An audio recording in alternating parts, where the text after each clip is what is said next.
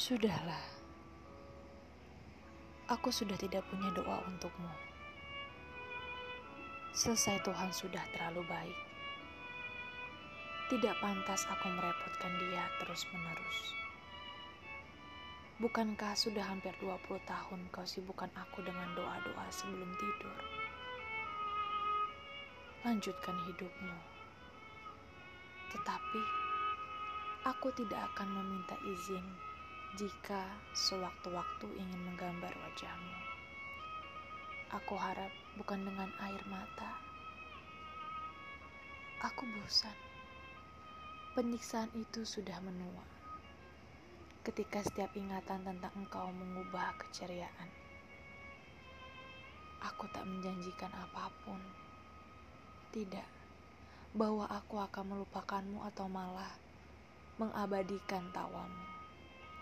Bukankah sejak namamu ada di kepalamu?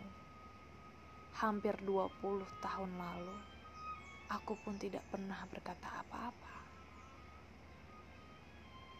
Langit adalah arenamu. Terbanglah. Aku tidak akan berkata apa-apa. Ini bukan sebuah pengorbanan, sebab aku memang tak pernah merasa berhak atasmu engkau akan selalu menjadi keajaiban bagiku. Bahkan diamu dulu. Terima kasih karena engkau pernah menangis untukku. Aku tidak pernah bertanya dan engkau pun membiarkannya sebagai misteri. Mengapa harus berkaca-kaca? Hanya sekali. Itu sudah cukup untuk membangun surga di mimpiku. Engkau tak harus tahu.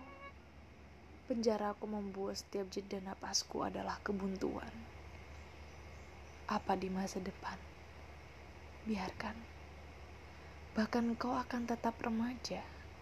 Meski usia kita kelak telah menua. Aku yang berdosa. Bahkan mengingatmu mungkin adalah dosa. Tetapi, bukankah kau tahu aku terlahir dengan jubah dosa? Aku ingin berbagi mimpiku dulu. Aku hanya butuh sepotong sore yang tenang, angin sepoi pada pucuk-pucuk ilalang. Kita menikmati matahari dan sinarnya yang kelelahan. Tetapi mimpi itu tidak pernah nyata, meski aku memiliki surga. Surat Kinanti untuk Acuc dalam novel Kinanti, karya Tasarogeka.